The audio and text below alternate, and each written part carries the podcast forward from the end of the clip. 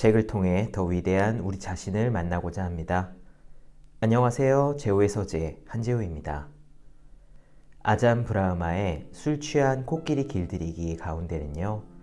너무도 아름다운 이야기들이 많아서 추리고 추리려고 해도 나누어 드리고 싶은 문장들이 계속 있습니다. 오늘은 두려움에 대한 글을 골라왔어요. 우리가 삶에서 고통을 느끼는 이유 가운데 하나는 두려움입니다. 미래에 대한 두려움, 아픔에 대한 두려움 같은 것들인데요. 그 두려움을 없애기 위해 우리는 사주를 보고 타로 카드를 뒤집고 점을 치러 갑니다. 태국의 위대한 고승 아잔차는요, 미래를 볼 줄 아는 명상가였습니다. 우리의 미래는 어떤 모습일까요? 함께 들어보겠습니다.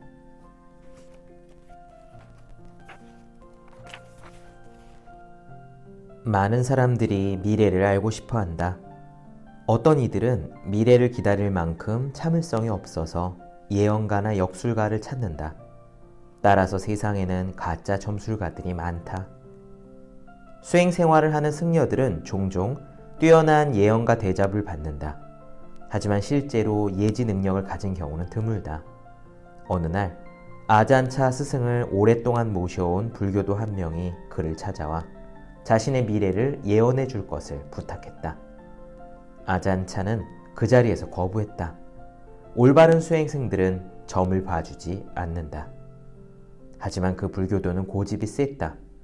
그는 자신이 그동안 아잔차 스승에게 얼마나 많은 음식을 공양했고 저를 위해 얼마나 많은 시주를 했으며 일과 가족을 뒷전으로 믿어둔 채 자신의 비용을 들여 얼마나 자주 아잔차를 차에 태워 모시고 다녔는가를 상기시켰다. 아잔차는 자신의 미래에 대해 들으려는 그 남자의 결의가 하늘을 찌르는 것을 보고는 절대로 점을 봐주지 않는다는 스스로의 기율을 단 한 번만 어기겠노라고 선언했다. 그러고는 말했다. 손을 이리 내시오. 손금을 한번 보겠습니다.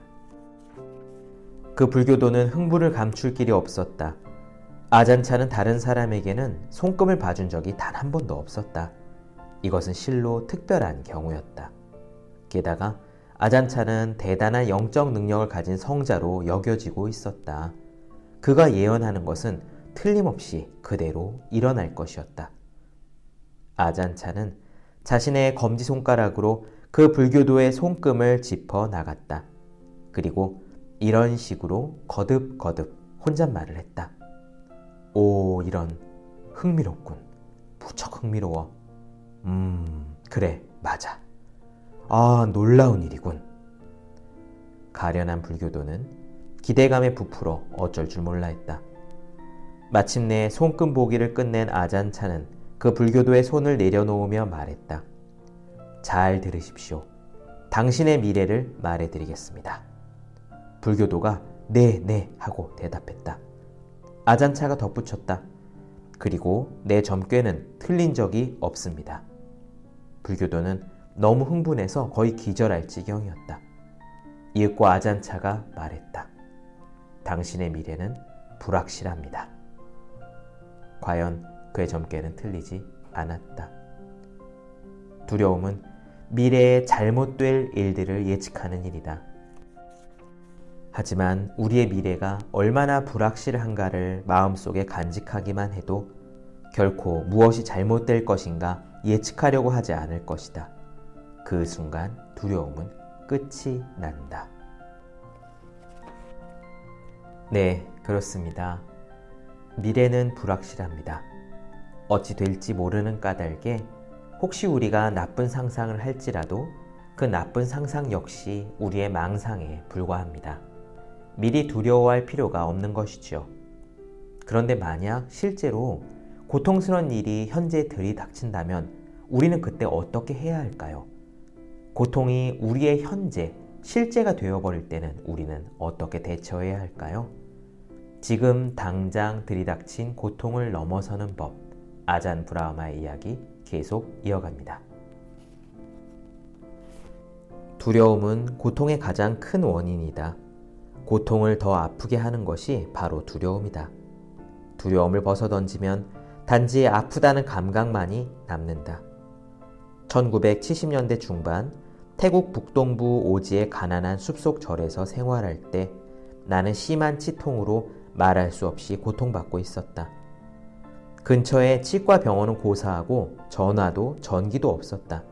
심지어 약장 서랍에는 아스피린이나 해열 진통제 하나 없었다.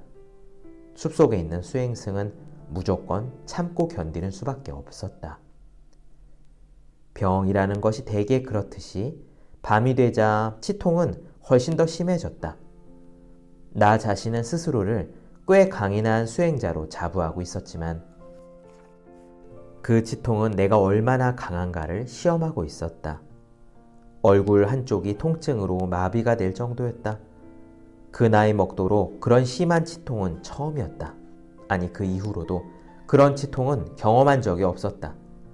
나는 호흡 명상을 통해 그 아픔을 이겨내고자 했다. 모기에 물어 뜯길 때 호흡에 집중하는 법을 나는 배운 적이 있었다. 어떤 때는 온몸에 40군데가 넘게 물린 적도 있었지만 한 가지 감각에 집중함으로써 다른 것을 잊을 수가 있었다. 하지만 이 치통은 단순한 통증과는 달랐다. 2, 3초 동안은 호흡에 집중할 수 있었지만 쥐어 짜는 듯한 통증이 금세 감각의 문을 걷어차고 뛰어들어왔다. 하는 수 없이 자리를 박차고 일어나 밖으로 나가 걷기 명상을 시도했다. 그건 역시 이내 포기할 수밖에 없었다. 나는 걷기 명상을 하고 있는 것이 아니라 숫제 달리기 명상을 하고 있었다. 도저히 천천히 걸을 수가 없었다. 통증이 너무 심해서 뜀박질을 해야만 했다. 그렇다고 달려갈 곳이 있는 것도 아니었으니 그 자리에서 뺑뺑이를 돌 뿐이었다. 미치기 일보 직전이었다. 나는 다시 내 오두막으로 달려가 이번에는 가부좌를 하고 앉아서 연불을 외기 시작했다. 불교에서는 연불에 초자연적인 힘이 실려 있다고 믿는다. 연불은 행운을 가져다 주고 위험한 동물들을 물리쳐 주며 병과 고통을 낫게 해준다는 것이다. 나는 기적이 일어나기를 바라며 연불을 시작했다. 그만큼 절박했다. 하지만 그것마저도 곧 중단해야만 했다. 왜냐하면 나는 연부를 외고 있는 것이 아니라 아예 소리를 지르고 비명을 내지르고 있었기 때문이다. 나는 완전히 혼자였다. 고향 집에서 수천 킬로미터 떨어진 곳, 전혀 문명 시설을 갖추고 있지 않은 까마득한 오지의 밀림 속에서 아무 의지할 대상 없이 견딜 수 없는 통증으로 신음하고 있었다. 내가 아는 온갖 방법을, 말 그대로 모든 방법을 다 시도해봤다. 하지만 어떤 것도 계속할 수가 없었다. 상황이 그러했다. 그처럼 완전한 절망 속 어느 한순간 환하게 지혜의 문이 열렸다. 일상적인 삶에서는 전혀 본 적이 없는 문이었다. 그 순간 그러한 문이 내 앞에서 열렸으며 나는 그 문 안으로 걸어 들어갔다. 솔직히 말해 그렇게 하는 것 말고는 다른 대안이 없었다. 나는 딱 하나의 단어를 기억해냈다. 내려놓으라. 전에도 수없이 그 단어를 들었었다. 주위 사람들에게 그것의 의미를 설명해 주기까지 했었다. 내 자신이 그 단어의 의미를 잘 알고 있다고 여겼었다. 그게 바로 착각은 자유라는 거다. 끔찍한 치통을 잊기 위해서는 무엇이든 시도할 마음 자세가 되어 있었기 때문에 나는 생애 최초로 진정한 내려놓기를 시도했다. 말 그대로 완전히 내려놨다. 그 다음에 일어난 일에 나 자신도 놀랐다. 그 고통스러운 통증이 순식간에 사라진 것이다. 그 대신 크나큰 환희심이 밀려왔다. 환희의 물결이 온몸을 전율시켰다. 마음은 너무나도 고요하고 감미롭게 깊은 평화의 상태에 자리 잡았다. 이제는 아무 노력 없이도 쉽게 명상이 이루어졌다. 이른 새벽 두세 시간 동안 명상을 한 뒤 나는 자리에 누워 잠시 휴식을 취했다. 실로 달콤하고 평화로운 잠이었다. 절에서의 일과를 위해 눈을 떴을 때 나는 치통이 여전히 남아있음을 느꼈다. 하지만 전날 밤에 비하면 아무것도 아니었다. 내가 내려놓은 것은 치통의 아픔에 대한 두려움이었다. 나는 그 아픔을 받아들였으며 그것을 껴안았고 거부하지 않았다. 그렇게 했기 때문에 그것은 떠나갔다. 고통이여, 내가 나에게 무슨 짓을 하든 내 마음의 문은 너에게 언제나 열려 있다. 안으로 들어오라. 고통이 원하는 만큼 충분히 머물도록 허락해야 한다. 설령 그것이 평생 머물러 있을지라도, 그리고 그것이 더 나빠질지라도. 그 고통을 거부하지 않을 때 고통에게 자유를 준다. 고통을 통제하려는 마음을 버리는 것이다. 그것이 바로 내려놓는 것이다. 고통이 머물러 있든 고통이 떠나든 그 다음에는 아무런 차이가 없다. 오직 이렇게 내려놓을 때만이 고통은 사라진다. 지금 이 순간에 더 충실하고 미래의 불확실성에 대해서는 존재를 열어놓는 일은 두려움의 감옥으로부터 우리를 해방시켜준다. 그때 우리는 본래부터 지니고 있는 지혜를 가지고 삶의 도전들에 반응할 수 있다. 나아가 많은 골치 아픈 상황으로부터 자유로울 수 있다. 한 번은 퍼스 공항의 세관 심사대 앞에서 차례를 기다리고 있을 때였다. 즐거운 여행을 마치고 스리랑카에서 싱가포르를 거쳐 호주로 돌아오는 길이었다. 줄은 무척 길었고 아주 더디게 앞으로 나아갔다. 짐 검사가 철저하게 이루어지고 있음에 틀림없었다. 그때 세관 심사원이 로비 한쪽 문을 열고 마약 탐지견을 데리고 나타났다. 세관 심사원에 이끌려 개가 줄 서 있는 사람들을 냄새 맡기 시작하자 여행객들의 얼굴에는 긴장된 미소가 떠올랐다. 마약을 소지하지 않고 있음에도 불구하고 개가 냄새를 맡은 뒤에 다른 사람에게로 건너가면 다들 안도의 표정을 지었다.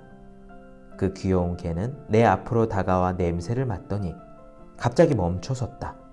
개는 작은 주둥이를 내 승복 허리춤에 파묻으며 맹렬히 꼬리를 흔들었다. 개를 끌어내기 위해 세관 심사원이 강하게 줄을 잡아당겨야 할 정도였다. 조금 전까지만 해도 매우 우호적이었던 내 앞에 서 있는 여자 승객이 슬그머니 나로부터 한 걸음 물러섰다.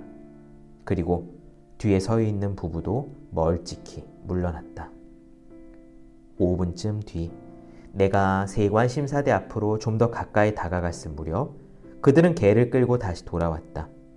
개는 줄에 서 있는 여행객들 옆을 지나면서 일일이 킁킁거리며 냄새를 맡았다. 내 앞에 오자 개는 다시 걸음을 멈췄다.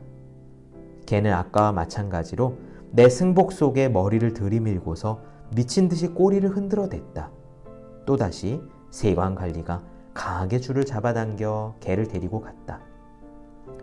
모든 사람들의 시선이 내게로 쏠리는 걸 느낄 수가 있었다. 이쯤 되면 사람들은 대개 약간이라도 불안해지겠지만 나 자신은 전혀 아무렇지도 않았다.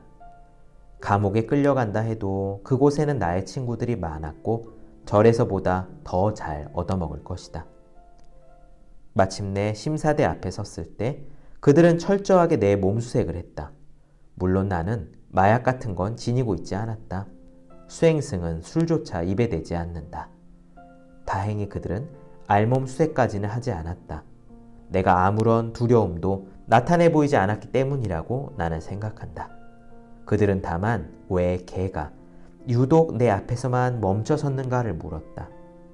나는 수행승들은 동물에 대해 깊은 자비심을 가지고 있으며 아마도 개가 그것을 알아차린 모양이라고 대답했다.